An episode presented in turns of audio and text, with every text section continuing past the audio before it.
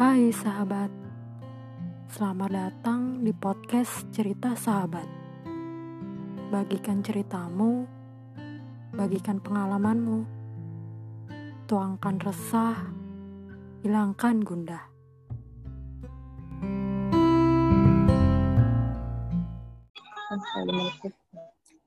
Uh, halo semuanya, balik lagi sama gue Dewi di podcast Cerita Sahabat episode 3. Uh, di episode 3 ini gue masih bareng sama salah satu sahabat gue. Sekarang namanya Anggun. Itu nama sebenarnya, bukan nama samaran. Iya, gimana Gun? Kita nggak usah basa-basi sih, soalnya terakhir Iya. masih minggu kemarin. Minggu kemarin masih anget. Cuman sekarang udah LDR lagi karena udah gue dari Jakarta dan Anggun masih di Surabaya. Masih terjebak jadi- di Surabaya.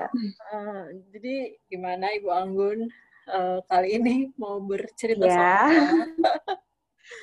kan kemarin Eh, cerita sekarang temanya apa Hmm. nih? Hmm. kayaknya temanya yang seru yang nggak jauh-jauh dari bucin sih sebenarnya. Oh sama aja. Masih tentang nggak nggak jauh-jauh dari relationship sih. Hmm. Soalnya kayaknya itu emang tema yang paling seru untuk dibahas. Ya, Biarpun ya. kondisinya ya, biar- biarpun kondisinya kita saat ini sedang tidak menjalin relationship dengan siapa-siapa. Heeh. Tapi kan Ini ada kalau udah bahas- kenangan masa lalu. Iya. Kalau udah bahas relationship tuh kayak nggak ada habisnya. Hmm. Setiap hubungan pasti ada kenangan dan pelajaran yang bisa diambil. Bukan begitu, Bu Dewi? Iya, pasti iya. Eh, belum ada akhirnya soalnya kita memang belum menemukan si tempat terakhir itu misalnya. Iya. Kan? Kita masih masih, Masih berjalan terus, Hmm. masih mencari. Masih mencari ujungnya. Hmm. Ya, jadi yang mana nih yang mau diceritain? Kan kayaknya banyak nih. Cerita-cerita Banyak, masa ya. lalu. Baik. Kayaknya eh, kesannya kayak playgir banget ya. Banyak. Enggak, pengalamannya banyak. Eh, kita harus Iya, iya. Me- mencari kata-kata positif. Pengalaman banyak. Oh iya, iya benar-benar. Hmm. Pengalamannya banyak. Sakitnya juga banyak sih. Oh gitu, sakit semua. sakit sakitnya juga banyak. Biasanya kan cerita-cerita itu muncul dari keresahan atau kesakitan yang Dia, kita alami kan. Hmm. ya oke, jadi dari mana dulu nih ceritanya? Kayaknya aku mau menceritakan menceritakan tentang pengalaman memiliki hubungan yang nggak bisa sembarangan dipublish. Oh, tapi sekarang Kebayang nggak sih? dipublish kan? Tapi Ah, boleh dipublish ceritanya, tapi nama namanya orangnya dimasamakan. namanya tetap Oke. ya sebut saja Mawar. Eh, susah sensor ya bu. Kita samakan aja bu. Oh iya ya udah Eh, nggak nggak usah sebut merek juga nggak apa-apa nggak usah sebut nama. Oh, iya, ya. Inti dari ceritanya aja. Jadi Oh, tujuannya juga lebih ke sharing sih. Mungkin siapa tahu ada teman-teman yang dengerin podcast ini yang punya pengalaman yang sama atau mungkin sedang mengarah, sedang menjalani hubungan yang ih kok kayaknya ini ntar ujung-ujungnya sama ya kayak gitu ya hmm, seperti itu. Jadi lebih lebih ke pengen cerita aja sih mm-mm. cerita tentang sebuah hubungan yang nggak bisa diungkap apa ya eh, disebut untold relationship gitulah Oke, tapi Seperti bukan itu. hubungan rahasia kan? Mm-mm. Rahasia nggak sih jatuhnya? bukan bukan bukan Nggak rahasia. eh iya rahasia bukan rahasia sih jadi lebih ke kita ngekip hubungan ini ya untuk kita kita aja untuk untuk aku dan kamu gitulah istilahnya buat yang ngejalani sama buat circle terdekatnya kita jadi Oh. memang Oke. pada saat itu aku menahan diri untuk kita nggak bisa nih publish sembarangan. Maksudnya kayak masang foto berdua di Instagram atau nunjukin kita lagi jalan ke mana gitu apa segala kita nggak bisa sebebas itu karena ada satu dan lain hal yang mengharuskan kita untuk ngekip jadi yang boleh tahu kalau kita deket yang boleh tahu kalau kita berhubungan ini ya udahlah yang teman-teman deket-deket aja gitu. Hmm. bukan bukan jadi hubungan yang harus disembunyikan karena dia suami orang gitu bukan? Oh, bukan hubungan terlarang. Bukan bukan bukan. lagi. bukan hubungan terlarang. Ah, karena takutnya orang orang mikirnya ketika eh iya nih aku lagi pacaran sama ini tapi nggak boleh cerita ke siapa-siapa gitu. Orang ntar mikirnya kenapa lu pacaran sama suami orang nggak gitu. Hmm, nggak bukan lah. ya. bukan seperti itu. Hmm, jadi lebih ke itu kesadaran kita kita berdua ya kesadaran kita berdua bahwa oke benar kita sekarang deket kita TTM-an kita HTS-an gitu lah istilahnya. Tapi ya udah sebisa mungkin kita nggak usah publish di tempat umum lah ya gitu. Nggak usah publish di sosmed lah atau apa gitu. Biar cuman kita dan circle terdekat kita aja yang tahu. Karena takutnya kalau misalnya hubungan ini dipublish eh aku langsung ke contoh contoh kasus kisahnya aja ya. Ya oke. Kita mulai dari cerita pertama iya cerita yang pertama. Karena Hmm. ada ada banyak. Ada tiga cerita ada tiga cerita. Oh, ada cerita ada tiga. Ada Oh, tiga cerita pertama. jadi cerita yang pertama pada saat itu aku dekat sempat dekat sama seorang sebutlah dia public figure lah eh jangan public figure public figure kan ntar kesannya kayak artis gitu ya. Hmm, terus ini apa? apa ya? Influencer. Masih di, di bawahnya. Ya mungkin se setara. Setara ya setara dengan influencer lah. Hmm. influencer di sebuah tempat di satu kota tertentu gitu. Jadi ibaratnya di kota itu tuh dia benar-benar ya dikenal sama masyarakat itu. Dia dielu-elukan sama masyarakat situ Hmm. notabene kebanyakan yang mengelu-elukan dia cewek sih. Hmm. terus pada saat aku deket sama dia itu juga posisinya awalnya aku ngefans ngefans sama keseluruhan lah maksudnya nggak nggak cuma dia aja jadi dia ter- tergabung di sebuah kayak komunitas gitulah terus aku ngefans aku apalah aku tahu satu persatu dari mereka gitu terus ternyata ya layaknya fans kayak gimana sih? Kalau misalnya kita suka sama sesuatu kan kita berusaha untuk cari tahu kita berusaha untuk kenal dekat sama mereka gitu kan. Dan Hmm. kebetulan eh ternyata nyangkut setelah nih salah satu. Kita jadi temen awalnya temen terus karena aku sering nyamperin dia terus dia jadi notice nih oh ini anak nongol mulu nih gitu. Ini anak ada Hmm. mulu nih. Ngobrol-ngobrol ternyata nyambung ngobrol Hmm. nyambung Terus mulai yang eh ya udah mau ikut ke sini enggak kayak nongkrong bareng gitu apa segala macam. Tapi itu di circle circle kecil ya. Maksudnya ya ketika pergi cuma sama temen komunitasnya itu aja. Jadi nggak yang kita eh nongkrong yuk ke mall gitu. Atau ke kafe yang ke tempat umum gitu enggak karena pada saat itu posisinya dia emang lagi lagi naik-naiknya banget nih namanya bahkan Hmm. dia sendiri pun kalau misalnya untuk jalan ke mall itu kadang agak nggak nyaman. Karena suka tiba-tiba ada yang kak minta foto dong gitu. Atau kak minta tanda tangan dong atau apa gitu. Jadi dia juga eh, lebih sering milih ya udah kita ke kafe aja yuk atau kita ke mana gitu. Asal bukan bukan tempat yang terlalu umum. Jadi milihnya tempat yang private private gitu. Hmm. jadi dulu aku sempat ada di posisi ya dekat dengan orang yang seperti itu gitu. Orang yang Sebenarnya seperti sih- itu maksudnya influ- para influencer atau seperti itu? Eh, sama sama sama influencernya itu. Jadi oh. dekat sama orang yang setiap gerak geriknya dia itu dilihat sama orang lain.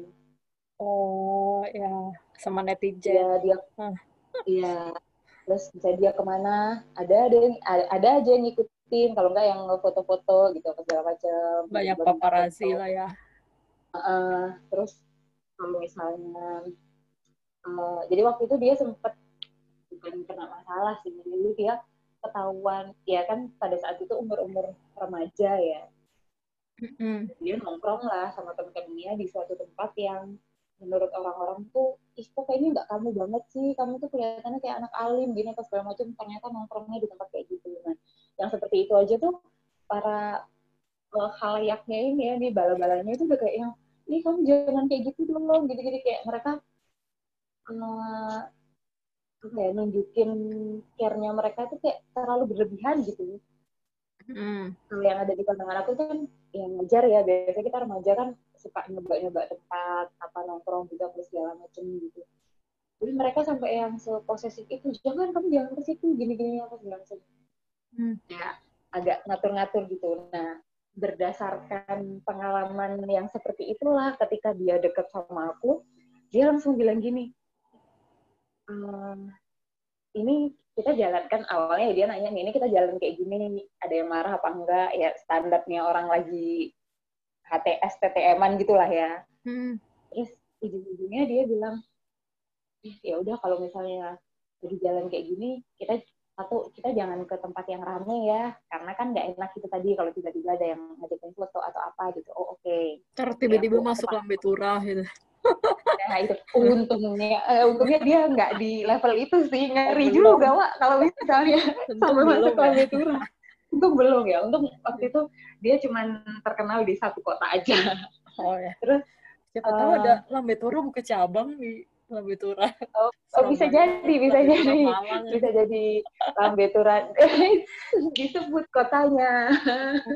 Enggak kan jadi contohnya Surabaya, Malang. oh iya iya cantik oh iya bener-bener. Aduh dudul banget. Jadi aku yang nyeplosin ya itu jadi waktu itu eh, dia cuman gini sih eh eh, ini ya kalau misalnya kita pergi dulu tuh masih belum zaman Instagram soalnya. Masih mainnya tuh Facebook biasa kan? Tapi udah ada yang Facebook check in di lokasi mana-mana gitu. Oh sama pet. Waktu itu tuh lagi lagi musimnya ya? pet. Pet. Hmm. ya, lama. Jadi pet. Terus eh, dia bilang gini kalau pas lagi pergi gitu ya sama dia eh nggak usah di post ya gitu. Ya aku juga orangnya yang awalnya sih aku kan memang suka ngepost ngeposting posting ya eh, ya agak banci-banci sosmed gitu kan dulu aku. Terus karena dia bilang jangan jangan di post ya gitu. Atau kalau misalnya mau ngepost lagi check in di lokasi itu nanti aja let post gitu loh. Hmm. Bilang lah kenapa gitu? Kenapa? Dia bilang gini pada saat itu sih dia bilangnya gini "Eh, jangan nanti rame dia bilangnya gitu. Awal aku mikir emang kenapa? Maksudnya emang orang nggak boleh tahu kalau emang kita dekat kita jalan bareng gitu apa segala macam. Terus dia bilang gini bukannya orang nggak boleh tahu. Nggak apa-apa sih sebenarnya kalau orang tahu. Cuman aku takutnya itu akan berimbas jelek ke kamu gitu. Hmm. karena dia takut eh, yang memperhatikan dia kan kebanyakan cewek-cewek ya. Dia Hmm. tak- takut nanti kayak yang kasus dia sebelumnya itu tuh. Jadi eh, dia takutnya tuh kayak orang-orang itu nyerangnya ke aku. Ih kok kamu ngapain sih deket-deket sama dia? Ngapain sih kamu pergi-pergi dulu sama dia? Gitu loh. Emang kamu siapanya? gitu. Hmm. Ya, nggak cantik gitu-gitu loh gitu lah pokoknya dia takut orang-orang itu melukai melukai hatiku gitu Hmm. terus akhirnya aku oh ya udah oke aku paham jadi aku, eh, aku memutuskan untuk ya mungkin ini udah resikonya ya eh, temenan dekat sama orang yang dilihat sama orang banyak jadi kita nggak bisa nggak bisa sembarangan publish gitu loh cuman Hmm. waktu itu masih yang karena aku juga masih usia muda ya masih usia yang gampang banget berontak gitu. Hmm. ketika dibilang kayak gitu sekali dua kali oke lah. Oh ya udah iya nurut tapi lama kelamaan kayak ih di dalam hati ini kayak anjir kenapa sih kok nggak boleh ditunjukin ke orang-orang? Iya kok nggak boleh gue nggak boleh sombong nih deket sama lu kayak gitu. Kayak ini loh tahu lagunya aduh aku lupa nama penyanyinya. Yang lagunya yang like can you hold me in the street Wah, nggak apa-apa ya. Can I kiss you on the dance floor? Aduh, oke itu menceritakan tentang ah, aduh, siapa sih namanya Pusi? Eh, sebentar, sebentar. Sambil sambil aku cari. Jadi lagu itu menceritakan tentang dua orang yang dalam satu hubungan. Tapi kenapa sih gue nggak boleh nyium lu di dance floor? Kenapa gue nggak boleh pegang tangan lu di muka umum? Jadi kayak disembunyikan gitu loh hubungannya. Nah, pada saat itu aku ngerasain kayak gitu, kenapa sih kok kayak gini gitu? Emang emang nggak boleh gitu. Kenapa sih kamu harus mentingin omongan mereka gitu apa segala macam. Pada saat itu sih dia udah berusaha untuk menjelaskan ke aku bahwa intinya yang aku lakukan ini tuh semata-mata buat melindungi kamu kok. hmm. waktu itu karena aku masih labil aku nggak bisa nerima itu jadi akhirnya ya udahlah kalau emang harus kayak gini ya ya ngapain kita deket ngapain kita ada hubungan ujung-ujungnya nggak bisa dipublish gitu. Atau jangan-jangan kamu ada yang lain ya sempet sempet mikir kayak gitu. Sampai akhirnya ya udah kita nggak menemukan akhirnya kita nggak menemukan satu visi yang sama lah tentang masalah ini gitu. Terus ya udah akhirnya jadi pisah deh sebentar. lose kontak. Oh uh. ah jadi sebenarnya uh, hubungan kalian sendiri itu nggak ada masalah kan? Maksudnya nggak ada. atau apalah. Cuman ada. murni karena apa ya istilahnya dunianya berbeda. harus menyembunyikan. Uh, dunianya yeah. berbeda. Jadi ada hal-hal yang harus dijaga hmm. satu sama lain. Tapi uh, ujung-ujungnya uh, apa ya jadi kayak dari kamu sendiri tuh berat gitu ya jadi kayak daripada yes. daripada gimana ya kayak terpaksa terus kayak harus ada yang mengganjal di hati jadi ya udah uh, cukup sampai sini iya, aja gitu. jadi ya udah udahan aja uh -uh, iya seperti itu jadi kalau yang pada saat itu maksudnya yang mengharuskan kita kenapa sih kok nggak boleh dipublish aku juga baru baru menyadarinya ketika udah udah dewasa ya setelah beberapa tahun nggak sama dia tuh aku jadi mikir oh iya ya mungkin pada saat itu memang kondisinya yang mengharuskan seperti itu. Kenapa kita nggak bisa nge-publish hubungan kita? Kenapa kita nggak nggak bisa nunjukin kalau kita deket ya?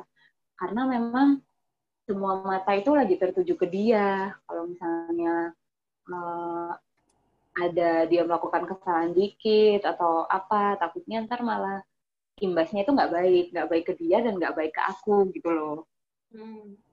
Jadi sekarang udah udah nggak oh. udah eh maksudnya tapi masih ngefans ah masih jadi uh, fans Enggak. Enggak sih. Lebih, lebih jadi support system aja. Karena dia sekarang sudah berkeluarga, sudah punya istri, sudah punya anak. Jadi oh. saya jadi support system sebagai teman. Gitu. Oh, Cuma itu ada ada yang lucu sih di, di kisah yang sama cowok yang pertama ini. Hmm. Jadi setelah akhirnya memutuskan untuk ya udah kayaknya aku nggak bisa deh ngejalanin hubungan yang seperti ini. Terus pas kebetulan waktu itu kan aku harus pindah keluar kota kan. Mm -hmm Nah, pas aku udah pindah keluar kota, eh ketemu. Jadi dia ceritanya ada acara nih di kotaku yang baru. Terus dia sakit. Dia masuk dia rumah sakit. sakit. Hmm, terus ya dia sakit, dia masuk rumah sakit. Terus akhirnya kan aku tahu dia sebagai orang yang dulunya pernah kita pernah deket, ya udahlah aku putuskan untuk uh, nengokin gitu, nengokin ke dia. Pas nengokin, waktu itu sih nama dia juga masih lagi naik-naiknya sih. Hmm. Nah pas nengokin ditanya lah sama sama orang-orangnya dia sama timnya dia gitu. Hmm. Uh, siapanya gitu karena kan mereka nggak kenal sama aku aku kan temen dari kota sebelumnya kan hmm. siapanya aku bingung ya aku mau jawab uh, temennya gitu ntar mereka yang ini yakinnya beneran temennya karena pada saat itu ada banyak fans-fansnya yang datang juga ke hmm. rumah sakit itu buat nengokin dia. Nah, yang fans-fansnya itu nggak dibolehin masuk karena hmm. takutnya dia kan masih ya di, butuh waktu untuk istirahat lah intinya gitu. Jadi fans-fansnya itu cuman ini deh, uh, yaudah didoain aja dari luar. Kalau misalnya ada bawa barang atau apa, dititipin gitu ke timnya dia pada saat itu aku bingung dong kalau misalnya aku cuma bilang iya saya fansnya. Ya elah gue bakalan bernasib sama nih kayak mereka nih. boleh masuk. Terus akhirnya aku bilang e, saya temennya gitu temennya dari kota yang sebelumnya. Dicurigain tuh pertamanya emang iya? Gitu. E, iya. Buktinya apa? Pada saat itu aku udah lost kontak ya sama dia udah nggak punya hmm. nomornya udah udah kayak udah udah lost kontak banget lah aduh gimana ya aku nggak bisa hubungin dia nggak bisa maksudnya ya gimana aku mau bilang foto nggak ada iya foto. dulu saya sempet nggak ada karena pada saat ngejalanin hubungan sama dia itu nggak nggak didokumentasikan sama sekali Hah? ih buru-buru buru-buru dokumentasi maksudnya aku foto berdua sama dia gitu ya hmm. kalau misalnya lagi jalan sama dia gitu kayak kita ke makan gitu di di satu tempat gitu bener-bener yang aku turun duluan ya. Dia turun dulu terus lihat oh kondisinya aman. Dia pilih tempat duduk yang agak sepi gitu lah. Kalau misalnya kita jalan cuma berdua doang. Dan itu kita perginya tuh yang jauh nggak yang nongkrong di sekitaran kota kita gitu. Kalau misalnya di Malang lah ya misalnya tadi. Kalau misalnya di Malang tuh kita makannya tuh di Batu gitu. Atau kita makannya tuh di Pasuruan. Hmm. itu jadi yang yang jauh lah sekiranya yang nggak nggak banyak orang yang bakalan notice kalau itu dia. Makanya ke sana milih tempatnya yang di pojokan gitu. Terus habis dia udah turun oh udah aman. Baru dia bilang ya udah aku di meja yang ini ya gitu. Terus baru aku datang gitu. Dia pun kalau pergi pasti pakai jaket yang ada hoodie-nya kayak gitu. Hmm. jadi kayak sebenarnya ya. Se sebe sebenarnya waktu itu aku sempat sih ditanyain sama temen aku emang kamu nyaman uh, ngejalanin hubungan kayak yang kayak gitu. Dibilang nyaman sih ya enggak lah. Soalnya kayak kayak kucing-kucingan gitu. Kucing-kucingan dari entahlah ini kucing-kucingan dari siapa sih sebenarnya kita. Kalau kucing-kucingan dari masyarakat ya ya mereka punya hak apa sih buat ngatur kehidupan pribadi hmm. dia gitu loh. Hmm. cuman pada saat itu memang ya harus seperti itu kondisinya. Jadi kita singkat cerita pas uh, dia datang di kotaku yang baru itu aku bilang lah ke timnya kalau iya saya dulu teman lamanya dia tapi udah lama lose kontak. Oh ya udah seperti dicurigain. Kan bener nggak nih? Jangan ngaku-ngaku doang. Aku bilang e, kalau emang nggak percaya boleh ditanyain dulu nih ke anaknya gitu. Saya boleh masuk apa enggak? Kalau emang nggak boleh masuk ya udah nggak apa-apa.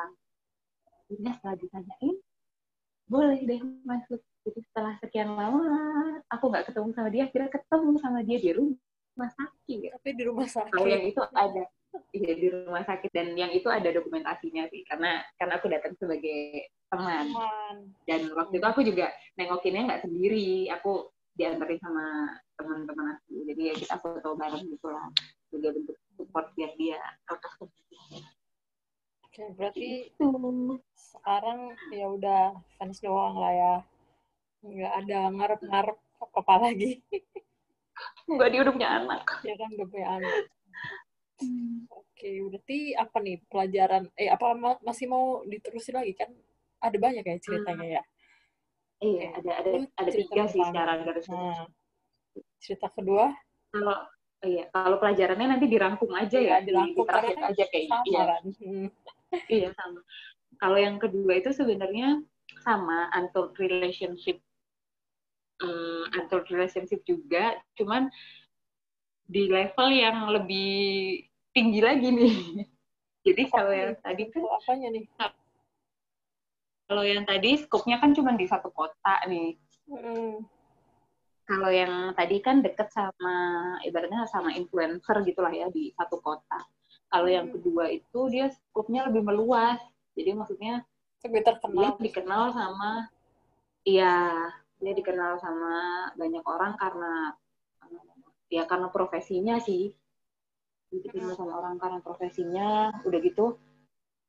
Dunia dia juga dunia yang kalau aku bilang keras sih. Maksudnya kadang orang nggak bisa ngebedain antara garis profesional sama garis privacy gitu loh.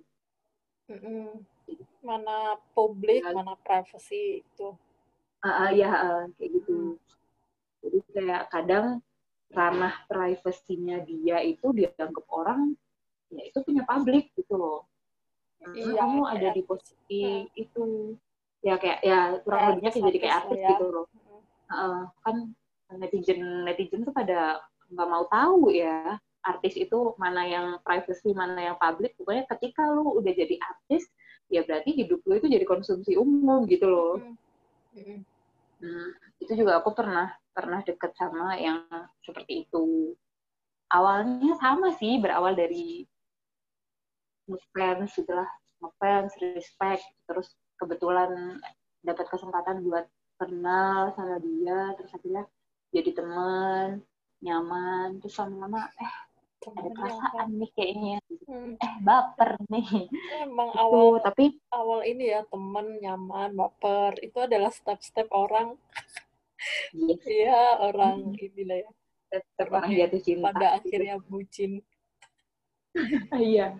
Cuman uh, nah itu step-step untuk membentuk perasaan itu kan maksudnya step-step itu tuh datang pada siapa pun kan nggak melihat apa profesinya dia gitu loh ya jadi uh, kadang tuh aku masih suka mikir gini aduh iya nggak ya? Waktu itu ya pas lagi deket sama si yang cowok kedua ini. Aduh iya nggak ya? Aku aku lanjutin nggak ya gitu. Karena takutnya kayak yang waktu itu lagi gitu. Sebenarnya kayak dia kan taruhlah public figure gitu ya. Dia kan public figure. Berarti dia hidupnya dia itu punyanya publik gitu loh. Hmm. hidupnya dia tuh punyanya punyanya netizen gitu. Kan bakalan kejadian kayak dulu lagi nggak ya gitu. Terus uh, dari dianya sendiri juga sering sih. Jadi kayak secara nggak langsung sih. Kalau yang cowok yang pertama itu kan dia terang-terangan bilang ke aku bahwa yang aku lakuin ini tuh buat melindungi kamu nih gitu. biar kamu nggak diserang sama cewek-cewek itu gitu lah kalau yang di cowok kedua ini enggak dia nggak ngomong secara terang-terangan tapi yang dia lakukan itu tujuannya itu sebenarnya buat ngelindungin aku. Jadi misalnya nih ya kayak kalau yang sama dia ini waktu itu udah musim Instagram. Jadi udah ada Instagram gitu. Aku nggak uh, aku jalan nih sama dia gitu. Terus aku foto. Aku post lah di IG Instagram. Pada saat itu aku mikir ah, ya udahlah. Paling juga orang mikirnya aku fansnya dia gitu ya. Hmm, aku mau posting lah di gitu. Instagram. Iya aku posting lah di Instagram gitu kayak ih seneng banget ketemu ini gitu jadi kayak seolah-olah kayak nggak janjian gitu padahal mah kita janjian hmm. terus ngetek lah ke dia gitu terus sama dia nggak pernah di repost Hmm. Padahal kalau sama yang fans-fansnya yang lain ya istilahnya gitu yang karena kan waktu itu jadi aku berusaha memposisikan memposisikan diri ya udahlah anggap aja aku fansnya dia. Cuman punya aku nih yang nggak di repost. Kadang-kadang aku juga kesel, ih kenapa sih kamu kok nggak nge-repost? Emang nggak masuk ya uh, mentionan aku atau apa gitu. Jadi cuman bilang, lalu ngapain sih orang lagian kita juga udah biasa. Jadi kita tuh ngobrol tiap hari, kita ketemu gitu lah ngapain harus pakai di repost repost segala kayak anak SMP aja gitu tapi dia nggak repost lain kamu nggak bilang gitu nah itu aku bilang tapi yang lain-lainnya tuh di repost kata dia ya udah yang lain-lain kan eh, nggak uh, kayak nggak komunikasi intens gitu loh sama dia nggak yang hari chat sama dia nggak bisa yang ketemu sama dia terus-terusan gitu. Ya udahlah gitu apaan sih sepele gitu. Dia selalu selalu seperti itu. Cuman karena sebelumnya aku sudah punya pengalaman dengan yang si cowok yang pertama itu jadi aku kayak oh mungkin ini adalah salah satu bentuk dia uh, buat ngelindungin aku nih biar aku nggak diserang sama fans-fansnya dia gitu. sama netizennya dia gitu bener. Jadi bedanya yang pertama itu udah ngomong di awal eh udah ya kan udah ngomong di awal kan? Uh-huh. kenapa dia nggak mau maksudnya kenapa diam dia yang kedua ini uh-uh. lebih ke perbuatan tapi dia nggak mau mengungkapkan alasannya apa itu ya. iya, dan kadang apa ya ya sebagai sebagai seorang cewek gimana gimana kan butuh ya, ada butuh pengakuan di depan umum gitu loh hmm. soalnya kalau misalnya ya kamu tiap hari jalan nih sama aku kamu mau uh, kita HTS-an nih ya, uh, ibaratnya kita kita HTS-an nih, nggak pakai status itu. Tapi kamu nggak pernah nge-publish nge nge aku nih, kamu nggak pernah nge-publish kalau kita itu dekat gitu. Makanya orang-orang lain tuh nganggapnya itu kamu nggak dekat sama siapa-siapa gitu. Jadi mereka dengan leluasanya ngedeketin kamu. Aku sempat mikir yang jangan-jangan memang itu nih tujuannya dia, biar dia bisa dekat sama cewek-cewek yang lain juga gitu. Ternyata enggak, ya tujuannya dia ya sama kayak si cowok yang pertama tadi gitu lebih ke untuk ini sebenarnya itu buat kebaikan kamu kebaikan si ceweknya nih si si di posisi aku gitu hmm. cuman apa ya eh waktu itu ya benar sih aku udah belajar pengalaman dari yang pertama. Tapi tetap aja ada perasaan kayak anjir gitu. Ini kayak kayak kekasih yang tak dianggap gitu. Apa ya istilahnya? Lagu dong. uh, bukan kekasih gelapku kekasih yang iya kekasih gelap gitu. Jadi kayak apa sih ini kok kok kayak gini sih gitu. Hmm. tapi, ya Tapi- memang Emang waktu itu udah ini, maksudnya kalau kekasih gelap kan udah ada official, udah lu jadi pacar gua gitu. Kalau ini emang udah ada kayak gitu juga. enggak waktu itu belum sih tapi Oh, waktu itu belum. uh, yang cowok sih yang cowok yang kedua ini enggak belum cuman Cuman lebih ke HTS aja. HT- ya HTS TTM yang HTM. iya TTS TTM ya Hmm. ya HTS dan TTM sih nggak official. Itu juga aku nggak tahu sih waktu itu posisinya eh, kalau dari aku sih aku kan orangnya yang sebenarnya nggak terlalu mempermasalahkan status cuman mempermasalahkan dipublish enggaknya itu sih. Jadi sebenarnya kita nggak pacaran nggak apa-apa tapi tunjukin dong kalau misalnya lu lagi deket sama gue gitu loh biar cewek-cewek itu nggak ngedeket. Nah maksud aku pada saat itu tuh begitu gitu loh cuman si dianya tuh kayak berulang kali gini kita ini apa sih? Gitu. kalau misalnya aku nanya emang kita kita ini kayak kita ini apa sih sekarang kondisinya? Gitu. Dia selalu jawab ya kan kamu tahu aku ke kamu gimana kamu ke aku gimana. Tapi kita belum bisa nih. Dia bilangnya "Ki- kita belum bisa buat nunjukin ini ke orang-orang dan aku nggak mau pacaran deh intinya gitu aku nggak mau pacaran tapi kamu tahu kan aku ke kamu gimana kamu ke aku gimana Gimana tuh? Kamu gimana tuh gimana? Maksudnya berarti kalian udah sama-sama sadar sama-sama sadar sendiri akan perasaan masing-masing atau ada yang mengungkapkan? itu hmm, yang mengungkapkan sih mengungkapkan secara langsung dengan kata-kata enggak cuma Hmm. lebih ke uh, perbuatan sih. Jadi kayak Gerik ya. ya lah kalau misalnya eh, jadi sebenarnya ini tuh nggak benar-benar untold relationship sih. Kalau untold relationship kan kayaknya yang tahu ya cuman aku dia dan Tuhan gitu kan. Ini enggak jadi teman-teman di circle terdekat tuh tahu. Teman-teman di Hmm. circle terdekat kita tuh kita ceritain. Mereka juga ya tahu lah intinya. Oh oke lah biarpun lo belum pacaran sama dia tapi kalian lagi deket gitu di circle paling deket kita tuh tahu tahu hal itu gitu cuman Iya. memang kita nggak pernah yang dari aku sendiri juga nggak pernah yang bilang iya nih aku eh, aku suka nih sama kamu gitu gitu kayak apa istilahnya kayak nembak atau Confess. apa gitu emang eh, itu emang nggak pernah karena memang kita sama-sama bukan tipikal orang yang seperti itu kayaknya gitu. Cuman kita tunjukkan melalui perbuatan. Perbuatan. Lebih ke ya udah ngalir setiap harinya. Ya kayak mm, Sikap Ya. yang spesial satu sama lain. bisa dibilang seperti itu. Hmm. layaknya sikap seseorang ke pacarnya. Ah, lebih dari teman gitu lah ya. gitu bisa dibilang seperti itu gitu. jadi apa ya tapi aku nggak bisa tuh mengungkap itu. Maksudnya aku nggak bisa aku nggak bisa ngomong ke orang bahwa ini loh dia tuh deket sama aku gitu. Dia pun juga nggak nggak bisa ngomong bahwa aku udah ada yang deket nih gitu. Karena kalau misalnya ditanyain lu lagi sama siapa? Gitu. Enggak aku single kok nggak sama siapa siapa gitu. Lagi deket sama seseorang enggak enggak gitu. Hmm. Hmm. Jadi eh, yang kalau yang kedua ini lebih lebih lebih ke situ sih Eh, perjuangannya lebih berat karena mungkin skopnya dia kan lebih lebih gede daripada si cowok yang pertama nih gitu. Hmm. cuman dari yang kedua ini aku belajar sih waktu itu. Aku mikirnya gini dulu kan ya wajar lah ya cewek remaja butuh kalau nggak butuh status butuh pengakuan di muka umum kan. Nah aku tipikal orang yang sebenarnya status tuh nggak terlalu penting gitu.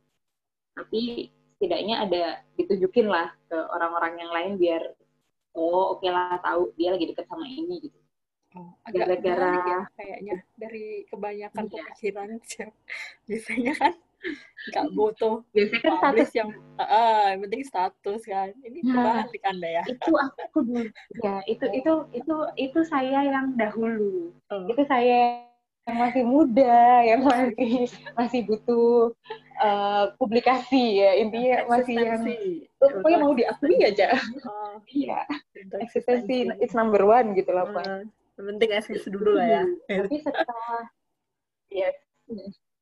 Tapi setelah sama yang cowok yang kedua ini, aku jadi jadi banyak belajar sih, jadi banyak belajar dan jadi sedikit bergeser gitu uh, mindset aku bahwa oke okay, kalau misalnya aku uh, ngejalanin hubungan sama seseorang lebih baik aku ngekip memori ini berdua tapi kita bisa tetap lanjut nih daripada aku nge-publish aku umbar-umbar tapi ujungnya kan nggak jadi gitu hmm. jadi pelajaran yang aku dapat banget dari ngejalanin ngejalanin perjalanan sama yang cowok yang kedua ini adalah ya udahlah nggak apa-apa. Nggak perlu banyak orang yang tahu. Paling yang tahu ya teman-teman yang benar-benar deket nih deket sama kita gitu. Tapi kita masih tetap ngejalanin gitu. Masih masih bisa ngejalanin hubungan itu secara panjang. Hmm. daripada aku nge-publish nih terus, uh, kan kita nggak tahu ya resiko. Hmm, kita nggak tahu kan resiko ketika aku nge-publish hubungan sama dia gitu misalnya. Eh ternyata sih ini udah punya temen deket nih si ini gitu. Tiba-tiba aku diserang netizen lah atau apa atau diserang mantan mantannya dia lah atau apa gitu kan nggak tahu ya. Terus ternyata gara-gara itu kita jadi canggung kita jadi nggak deket lagi gitu kan malah nggak enak. Jadi aku lebih memilih untuk oh ya udah aku berusaha untuk menikmati kebersamaan kita biarpun itu harus di diam-diam. harus hmm. ya harus diam gitu. Ya udahlah apa-apa gitu Gue lihat, aku ingat tadi lagunya itu Secret Love Song judulnya. Yang nyanyi Little Mix. Oh, nah, kalau eh, pernah tahu lagunya nggak? Itu kan In the Iya. Oh, lagu itu. Like, itu benar-benar lagu yang sangat mewakili kondisiku. Oh. Ntar coba ini dihayati liriknya. Itu lagu benar-benar kayak yang kenapa sih kita kan deket ya?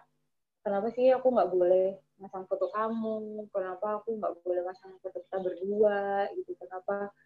Kenapa kalau jalan kayak yang pertama itu kenapa kalau jalan kita harus diem-diem? Kenapa kita harus ketemu dia di tempat yang private banget? Kayak gitu kayak sakit gitu rasanya. Tapi sudahlah aku berusaha untuk uh, menikmatinya aja. Karena aku pikir momen kebersamaan sama dia kan nggak bakalan keulang lagi daripada aku musingin apa sih kita harus diem-diem gini apa segala macam gitu gitu mending aku menikmati momen-momen kebersamaan sama dia. Itu tuh nggak terulang lagi. Berarti sekarang udah nggak udah nggak ada udah nggak ada perasaan atau nggak ada ya apa masih kontak-kontakan apa udah lost kontak?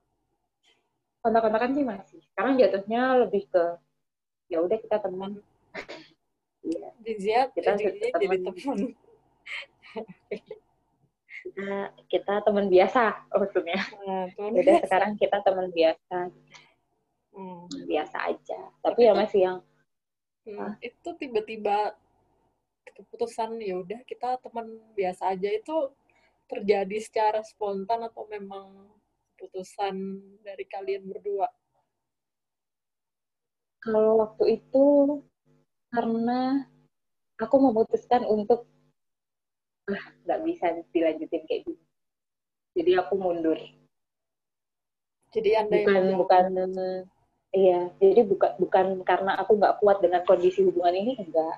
Cuman waktu itu adalah uh, ya kan kita jadi sering curhat-curhatan tiap hari gitu apa segala macam kan. Terus hmm. sampai di satu titik ternyata aku tahu kalau dia tuh masih sebenarnya dia tuh masih nyimpen rasa sama mantannya. Wow. Akhirnya ah ya udahlah gitu. Toh juga uh, aku juga nggak bisa ngatur ngatur dia gitu yang janganlah gimana sih kamu nih? Sekarang lagi deket nih sama aku gitu. Gitu kan enggak ya. Hmm. ya udah.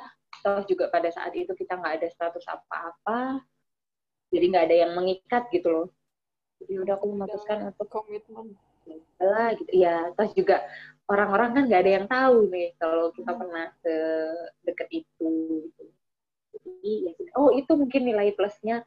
Nilai plusnya dari suatu hubungan yang nggak ke-publish adalah kalau misalnya kita putus nih ya istilahnya udah nggak bakalan ada yang kepo yang nanya-nanya kenapa kalian putus? Ih kok putus sih? Sayang tahu. Gini-gini. Itu kayaknya nilai nilai plusnya dari suatu hubungan yang Hmm. nggak dipublish Jadi nggak ada yang Jadi emang- ngungkit-ngungkit muka lama ya. iya terus nggak ada yang banding-bandingin juga sama mantannya Oh iya iya iya bener. Karena anda tidak dianggap. iya karena eh jangan tidak dianggap udah sedih banget kayaknya karena Maksudnya karena tidak, eh, tidak tidak diketahui. ditampilkan Iya tidak Iya, diketahui tidak oleh netizen maksudnya. Iya loh, aku baru kepikiran loh, alhamdulillah ya aku waktu itu nggak dipublish, jadi nggak harus dibanding-bandingin sama mantan-mantannya. Ya ya ya. Seperti itu. Oke gitu cerita yang kedua. Cerita yang ketiga. Apakah Yang lebih ketiga, eh, tinggi yang lagi? ketiga ini enggak, kalau yang ketiga ini benar-benar malah berbeda banget nih. Tapi intinya sama untold relationship, tapi alasan dan tujuannya yang sangat-sangat berbeda dengan yang dua tadi. Hmm. Kalau yang dua tadi kan lebih ke karena profesi si cowoknya itu memang dilihat sama banyak orang kan. Di ibaratnya dia itu sorotan gitu. Jadi harus Hmm. harus ada image yang dijaga lah istilahnya gitu kan. Nah kalau yang di ketiga ini malah kebalikannya. Jadi yang harus dijaga adalah imageku Oh karena karena eh, jadi ini kita ketemunya di suatu ruang lingkup profesi. Nah, Hmm. profesi aku, eh, posisi aku ada di atas dia. maksudnya di Hmm, atas dia- tuh gimana tuh? Di atas tuh lebih anda bosnya dia bawahan atau gimana nih? Hmm, bukan eh, lebih dari apa ya kayak kalau kayak gitu kan cuman kayak bakalan jadi wah skandal skandal di Ah. dalam perusahaan gitu. Ini enggak, ini lebih ke ya yang agak ekstrim gitu, Cok. Agak ekstrim. misalnya ini deh, hmm, misalnya perbedaannya gitu, perbedaannya agak agak agak Agak jauh lebih ini jauh deh. gitu maksudnya. lebih jauh ya. Kayak Kayak ibu anak. aku aku gu- aku guru nih, aku guru. Nah, Oh, aku mau ngomong aku anak. mau ngomong ibu dan aku mau ngomong ibu dan anak itu tapi kok kayaknya terlalu sinetron banget. Iya, terlalu sinetron ntar jadinya kayak ternyata Pacarku pacarku adalah adalah ibuku. kandungku ya ya kayak gitu gitu kan enggak ini jadi kita kasih contohnya murid aja murid sama guru lah Oh ya ya. Nah, murid sama murid sama guru nah bayangin deh tuh hubungan bi- ya, ya. yang biasanya murid sama guru muridnya yang cewek gurunya yang cowok aja itu kan udah sesuatu yang orang anggapnya ih kok pacaran sama guru sih Hmm. gitu kan Hmm. nah ini posisinya dibalik gurunya yang cewek cowoknya murid gitu jadi kebayang nggak sih berondong dong jadinya. Ah, Kalau kalau kalau Ah, gurunya iya sih. cowok ke cewek Berondong kan dikit. pedofil. kalau cewek iya cowok berondong. berondong iya sih emang dia lebih eh, lebih muda lebih muda dari lebih muda dari aku. Tapi itu tadi cuman permisalan ya. Jadi Hmm. gap di profesinya itu sejauh itulah intinya jadi kayak kalau misalnya di perkuliahan gitu ya aku dosen nih dia mahasiswa gitu. Kalau di sekolah ya aku guru dia siswa. Contohnya seperti itulah. Soalnya aku nggak bisa kalau aku nunjukin ini profesinya apa langsung kebongkar. Ya. langsung ketahuan nih. Iya pokoknya itulah ini eh, gapnya itu kira-kira sejauh itu gitu. Um, nah kalau yang hubungan ini memang eh, aku nih yang ngedeketin dia. Aku yang aku yang tertarik duluan sama dia karena di dari sisi kalau misalnya dari sisi profesi kan dia jauh di bawah aku ya tapi pola pola pi- dari sisi umur juga dia jauh di bawah aku. Tapi pola pikir dia itu bisa bikin aku ngerasa kalau dia itu di atas aku gitu loh. Jadi aku kan seneng sama orang yang nyambung diajak ngobrol diajak diskusi kayak gitu kan. Nah Hmm. ketika aku diskusi sama dia aku ngerasanya itu dia di atas aku di atas aku segalanya deh. Di atas aku usia lah pengalaman profesi profesi gitu. Jadi makanya aku ih ini anak keren nih gitu. Uh, langka nih yang kayak gini nih dengan usia yang seperti itu dan profesi yang yang maksudnya ada uh, levelnya di, di di bawah aku lah gitu. Tapi dia bisa pemikirannya tuh di atas aku gitu. Makanya aku aku tertarik sama dia. Akhirnya ya aku deketin terus kita berteman berteman dekat lah ya istilahnya. hmm. Cuman pada saat menjalani fase teman deket itu aku sadar sih aduh ini nggak boleh sampai ketahuan nih di, di lingkungan profesi aku karena hmm. apa kata dunia nih kalau misalnya orang-orang tahu misalnya ih bu guru atau ibu kepala sekolah pacaran sama muridnya gitu loh. Hmm, bisa geger. Jadi iya kayak aduh gimana ya? Ada waktu itu aku ada di posisi uh, lu mau gimana nih? Kalau misalnya lu nge-publish hubungan ini oke okay lah lu dapat pengakuan dari umum ya dapat pengakuan dari orang-orang bahwa lu deket sama dia. Tapi karir lu terancam karena dari pihak eh, perusahaan lah gitu pasti akan mempertanyakan ngapain kamu sama dia gini gini gini, gini. udah gitu ditambah lagi kamu merusak citra dari perusahaan jadi memang uh, ya kalau misalnya hubungan itu terungkap ya ini bakalan merusak citra perusahaan sih sebenarnya gitu loh hmm. bisa bisa ya. seburuk itu lah ya iya bisa seburuk itu hmm. dan juga imbasnya sih sebenarnya lebih banyak ke dia sih. Karena kan uh, pada saat itu uh, posisiku lebih lebih settle lah dibandingkan dia. Jadi kalau misalnya hubungan ini keungkap posisi yang terancam itu dia. Yang akan dicap uh, aneh-aneh itu dia gitu loh. Hmm.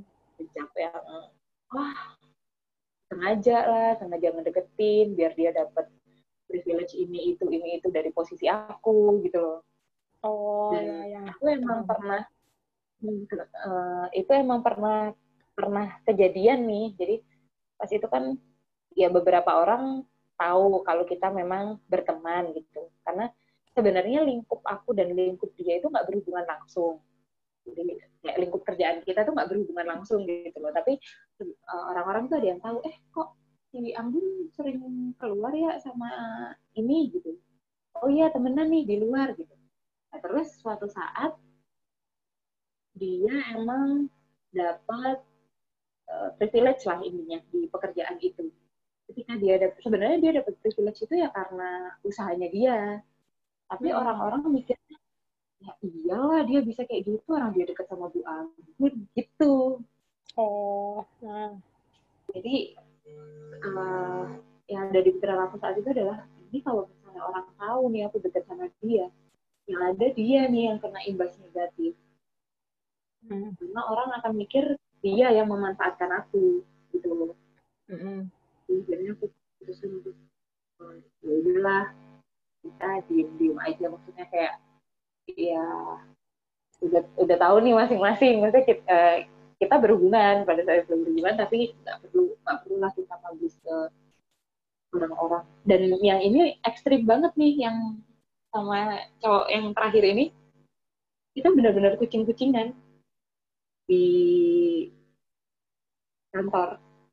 Jadi nggak ada yang sama sekali? Nggak ada. Bahkan teman terdekatku yang di kantor ya yang ya hmm. yang di maksudnya di lingkungan itu tuh nggak ada hmm. yang tahu. Ya orang tahunya cuma deket gitu aja. Ada beberapa yang emang ngejodoh-jodohin gitu kan. Ini ngecie-ciein gitu. Ini sama ini sama ini. Cuman aku selalu yang enggak kita cuma temen lah apa sih? Gitu. Aku takut ntar orang mikir yang macam-macam. Dia juga ke teman-temannya dia kayak kan dia sering dicengin eh cie deket sama Bu Anggun gini-gini. Dia cuma ini orang cuman temen gitu. Deket juga kemarin gara-gara ada event. Setelah itu ya udah kita nggak nggak nggak deket nggak deket lagi gitu ya. Cuman sekedar kenal karena satu ruang lingkup gitu aja gitu. Aku berani ceritanya itu justru ke temen yang di luar lingkup profesi itu. Jadi kayak cerita ke kamu gitu bu. Kan kamu jauh nih ya Jauh. ada di Hmm. mana gitu ya. Terus cerita ke teman aku yang nggak kerja di situ gitu loh. Hmm, ceritanya ke mereka mereka tahu. Ya biar lebih aman. dan iya.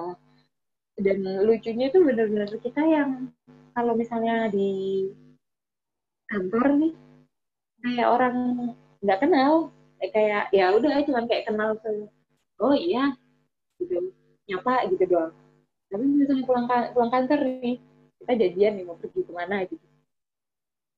Ah, kita chat lah. Nanti tungguin di sini ya di depan pom bensin gitu. Nanti aku jemput di situ. Ya udah jadi aku jalan dulu ke pom bensin baru dia jemput di situ. Jadi kita nggak pernah bener-bener naik dan turun dari mobil yang sama di dalam area kantor Nggak ada yang pernah ngegepin emang. Nggak ada yang nggak ada. ada sih Ada. Kayak pasti ada. ketahuan Ketahuan. ada ada Terus ada sih beberapa beberapa kali dan itu kalau aku sih ngerasanya kayak pada saat itu sih bener takut yang kayak ih gimana nih dia eh, dia tahu nih kita keluar bareng ketemu di mall lagi waktu itu. Tahu nih kita keluar bareng gini gini terus aduh, itu gimana ya? Gitu gitu dia selalu bilang yang kayak gini. Eh, yang aku ingat ya kata-kata dari dia tuh gini. Kamu kenapa sih selalu terlalu memikirkan apa kata orang? Hmm, dia waktu itu bilang gitu. Terus um, karena aku ngejelasin bukannya aku memikirkan apa kata orang tapi ini tuh ada yang kita jaga loh gitu loh Uh, aku harus aku harus jaga image aku aku juga harus jaga posisi kamu kayak gitu kita nggak bisa sembarangan nggak bisa sembarangan publish kalau kita deket gitu Terus dia, "Lah, emang kenapa emang kenapa kalau em, uh, image kamu tercoreng lah gitu. Terus emang kenapa kalau posisiku jadi terancam atau apa gitu. Nah, itu yang kita nggak satu visi. Jadi yang cowok yang terakhir ini itu justru kebalikannya yang pertama. hmm, pertama. Kalau yang kedua. pertama kan Iya, kalau yang pertama kan dari pihak cowoknya yang berusaha buat ngejelasin ke aku Hmm. kalau ada image yang harus dijaga. Aku juga mau menjaga kamu gitu.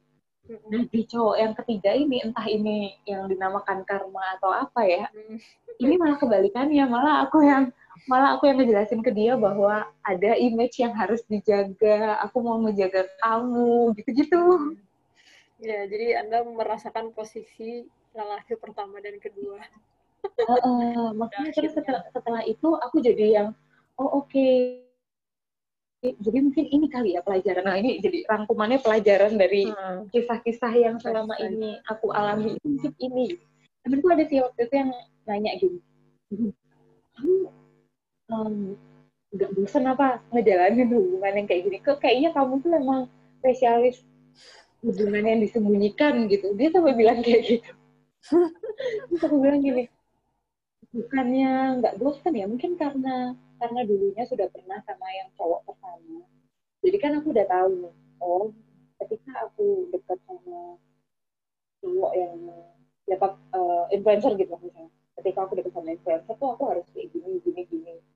Aku oke, aku nggak boleh ngepost bersama sama dia. Aku harus kalau komen-komen harus biasa aja seolah-olah aku fansnya dia atau gini gini apa segala macam aku nggak boleh mengpublish ini itu bla bla bla gitu jadi kayak ya udah aku terbiasa dengan hal itu gitu loh Hmm. ya oh udah tahu nih kalau mau deket sama ini ntar resikonya kayak gini ya udahlah ayo sikat dekat lagi nggak apa-apa deh gitu Jadi keenakan dong. Iya, jadi kayak kayak kebal gitu. Dulu pas awal-awal kan kaget ya kaget dan nggak terima gitu. Kayak apa sih hubungan kok nggak boleh dipublish? Ternyata segala macam. Setelah aku tahu oh ternyata alasannya itu. Oh oke. Dan gue bisa ada di posisi bisa bertahan di posisi itu. Ya udah ayo jalan lagi yuk sama yang lain. Gitu. Hmm. jadi lama kelamaan kebal. Jadi nagih ya. iya. Dan aku jadi bisa ketika sama yang cowok ketiga aku jadi bisa ngaj- kayak bisa ngajarin dia gitu kayak kenapa sih hubungan kita tuh harus disembunyikan ya karena ini loh karena ini ini ini, ini. gitu Hmm. Jadi pelajaran yang didapat dari tiga cerita itu apa? Yang akhirnya eh, Mbak Anggun terima. Wis.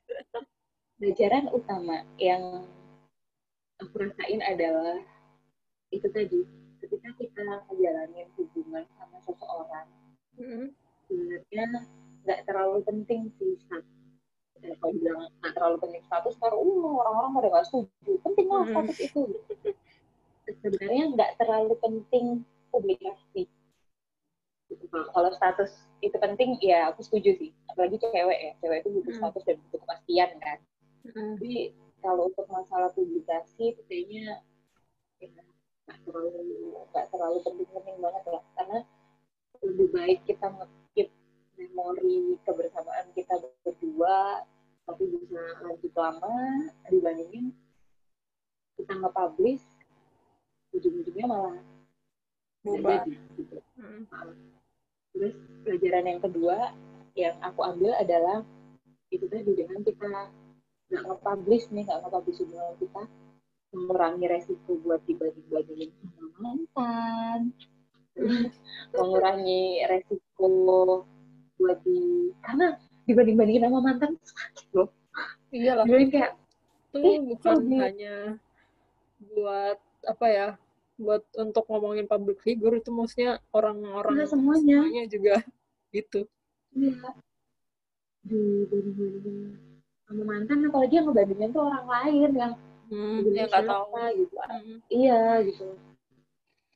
Jadi kayak eh, ada untungnya sih, misalnya hubungan nggak dipublish yang ya yang tahu cuma kita kita aja itu jadi nggak dibanding bandingin sama mantan. Ya biarpun tetap ada resiko dibandingin sama man mantannya dia sih, tapi yang ngebandingin kan biasanya teman-temannya.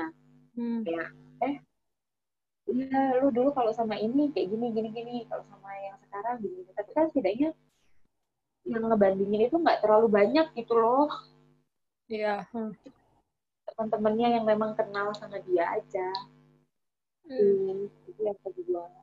Terus pelajaran yang ketiga adalah yang jelas aku jadi lebih lebih berpikiran terbuka lebih, lebih open minded tentang menjalani hubungan sama orang dari berbagai macam profesi karena hmm, ya itu apa ya kayak mungkin kalau misalnya aku nggak ngalamin kisah ini aku nggak akan tahu kalau ternyata ketika kita berhubungan sama public figure gitu lah ya hmm, itu ada hal-hal yang harus dijaga uh, kita harus bantu menjaga image-nya. Lah terus belum lagi kalau misalnya dia ada kerjaan nih yang dipasangin sama orang gitu ya sama sama lawan jenis gitu.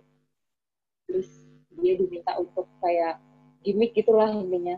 Hmm, gimmick sama orang itu sementara di kenyataannya dia lagi deket nih sama kita gitu. Jadi kayak oh ya udah ini mungkin salah satu bentuk bentuk support kita buat dia gitu dengan nggak nggak ngumbar-ngumbar hubungan kita ke umum karena kalau misalnya kita dia lagi ada project nih sama cewek lain terus Hmm. tiba-tiba aku bilang ih itu kan cuma gimmick doang orang dia deketnya sama aku gitu otomatis projectnya itu tuh jadi bisa jadi gagal kan karena orang Hmm. oh ya elah ternyata ini cuma gimmick doang kayak gitu hmm. itu eh, apa ya contoh ya contohnya seperti itulah gitu dan itu juga nggak nggak cuma berlaku di dunia per publik figuran sih sebenarnya eh, kayak nggak berlaku di dunia entertainment aja gitu loh Hmm. tapi di semua profesi ternyata bisa bisa terjadi posisi seperti itu Hmm. Jadi paling kalau bisa aku, aku simpulkan tuh sebenarnya dalam suatu hubungan yang paling penting itu adalah eh apa ya namanya intensitas hubungannya itu antara kalian berdua aja gitu, maksudnya yang tahu eh, detail-detailnya tuh ya cukup kalian berdua aja, masalah orang lain tahu apa enggak itu kayaknya nggak penting kan. Malah lebih bagus tuh nggak nggak usah tahu. Jadi kan mereka nggak bisa ikut campur gitu loh kan sama urusan pribadi benar. kita, gitu. jadi ya udah nggak perlu tahu terus tahu taunya baru undangan gitu ya. Iya. Sekarang kayaknya trennya gitu kan. Nggak bisa Iya. tahu tiba-tiba Oh, iya, ya soalnya. Eh, apa ya kayaknya emang karakter netizennya Indonesia. Iya. Ini nggak cuma berlaku di public figure aja ya iya maksudnya aku semuanya di, iya, di di lingkup yang kecil aja deh di, di lingkup circle pertemananku yang sekarang aja tuh ada orang yang nge-ship misalnya ngejodoh-jodohin gitu eh kamu hmm. sama ini aja gitu Hmm. padahal sebenarnya si cowok ini tuh udah punya temen Temen dekat gitu. tapi si iya si netizen netizen ini yang udahlah sama ini aja ini cantik nih ini gini gini gini kurang apa sih udah jadi kayak mereka maksa gitu terus Hmm. ketika si cowoknya itu nge-publish bahwa aku tuh udah punya teman dekat ini loh dia langsung yang ih apaan kan masih lebih cantik ini gini gini, gini Hmm. gitu jadi Nggak dibanding cuman hmm. iya dan itu Iya. terjadi di di, di, di kita kita lah di lingkup-lingkup yang dekat-dekat ini nggak harus yang di dunia entertain lah apa gitu Hmm. Nggak, kayaknya emang effortnya orang Indonesia itu punya bakat untuk jadi netizen julid Hmm. iya sih nggak nggak kadang cuma ngejul nggak cuma ngejulitin artis teman sendiri Iya, aja kan teman dijulitin. sendiri. iya, iya benar. Iya. Sih, aku juga tipe orang yang gimana ya? Aku tuh nggak bisa cerita banyak-banyak ke orang yang eh eh salah sih dibalik. Aku tuh cuman bisa cerita eh, banyak-banyak ke orang yang emang benar-benar deket gitu. Bahkan bahkan ya yang bikin nyaman nggak harus bikin nyaman maksudnya orang-orang dekat yang yang misal kayak teman-teman lama atau teman-teman baru juga ada sih tapi yang emang Hmm. gue percaya eh aku percaya dan di luar eh, nggak di luar circle pokoknya nggak gampang cerita ke orang lah walaupun misalkan Hmm. nih kan batas privasi orang-orang tuh beda-beda ya ada yang misal ya iya misal nih eh, soal ini, misal soal keluarga bisa jadi bagi orang lain tuh nggak privasi, tapi bagi bagi kita sendiri itu kan privasi, jadi kayak nggak cerita-cerita gitu. Bahkan ya bisa dibilang nih orang-orang yang di kantor aku ya sekarang itu tidak tidak mengenal aku lebih jauh gitu loh ya. Mereka kenalnya cuma urusan kerjaan, masalah pribadi nggak pernah cerita kecuali ya aku paling ceritanya sama yang di luar-luar kantor gitu karena ya itu tadi sih balik lagi omongan netizen Indonesia ini emang kadang bikin kayak "Ah, apa sih gitu iya temen-temen sendiri aja di Heeh, temen Julitin sendiri kadang-kadang. diomongin itu sih yang ya emang kita harus pintar-pintar memilah-milah sih kita harus cerita ke siapa kita mesti apa aja yang diceritain terus ya kalaupun nggak sengaja cerita juga ya udah terima resikonya gitu kan. karena kita nggak bisa Dan ini membatasi membatasi pemikiran orang lain ke kita yang kita bisa adalah membatasi kita diri kita sendiri itu bener sih. tuh ya cukup Kita dalam ya pesannya. Hmm. Sama ini sih mungkin tambahannya karena sekarang kan eh, dikit-dikit apa-apa serba sosmed kan. nah itu juga di, di publish lah di sosmed di apa segala macam mungkin salah satu pelajaran yang bisa kita dapat juga adalah sebenarnya ya itu hak hak masing-masing orang sih untuk Mm, menampilkan sesuatu di sosmednya dia dan yang ditampilkan seperti apa itu juga haknya dia. kan. Hmm. Kadang-kadang ada orang yang yang ditampilkan di sosmed sama kehidupan aslinya tuh beda. beda gitu kan. Mm, Jadi sebisa mungkin kalau kalau dari sisi aku pribadi ya, sebenarnya kalau misalnya kamu mau menikmati sebuah hubungan, mau benar-benar yang ini tuh ber- berkualitas gitu loh, kayak quality relationship gitu loh. mm, Nggak usah banyak-banyak mm, karena biarin. mengurangi iya mengurangi Mengurangi resiko kualitas. juga ya mengurangi kualitas jadinya jadi eh, apa ya eh, esensinya tuh jadi berkurang gitu Ya, kalau apa apa esensi. dipublish jadi kayak jadi kayak harusnya itu jadi memori indah buat kita berdua ini jadi memori bersama Ntar Mm, kalau misalnya kita putus justru orang Ribet lain ya? yang akan lebih mengingat iya akan lebih mengingat "Ih, kalian kok hapus-hapusnya." putus sih Iya. udah gitu terus gini misalnya kita putus nih ih kok kalian kok putus sih padahal dulu kan kalian udah pernah liburan bareng ke sini udah pernah ke sini ke sini ke sini Hmm. nah kok jadi situ yang lebih ingat Hmm. gitu sih jadi sebenarnya kalau misalnya mau eh, menikmati ya gue berasa kok bedanya ketika suatu hubungan itu yang biasa kita publish publish publish terus coba deh sesekali itu keep hubungan kalian keep keromantisan kalian itu cuma buat kalian berdua atau cuma buat Hmm. circle yang terdekat aja gitu. Itu Hmm. rasanya akan beda gitu. Akan lebih intim. Iya kan ya udah. Eh, kayaknya udah cukup nih kita udah menyampaikan panjang ya ini Udah, tadi eh, kita udah cukup nih Iya. sharing-sharing soal untold relationship ini ya semoga bisa mengambil pelajaran-pelajaran dan hikmah-hikmah dari cerita-cerita barusan ya. Amin. ya amin dan kalau misalkan ada yang punya cerita yang sama ya semoga berakhir dengan indah. Dan Amin. tidak ada tidak ada yang disakiti satu sama lain. Oke, gitu. Terima kasih. Sama-sama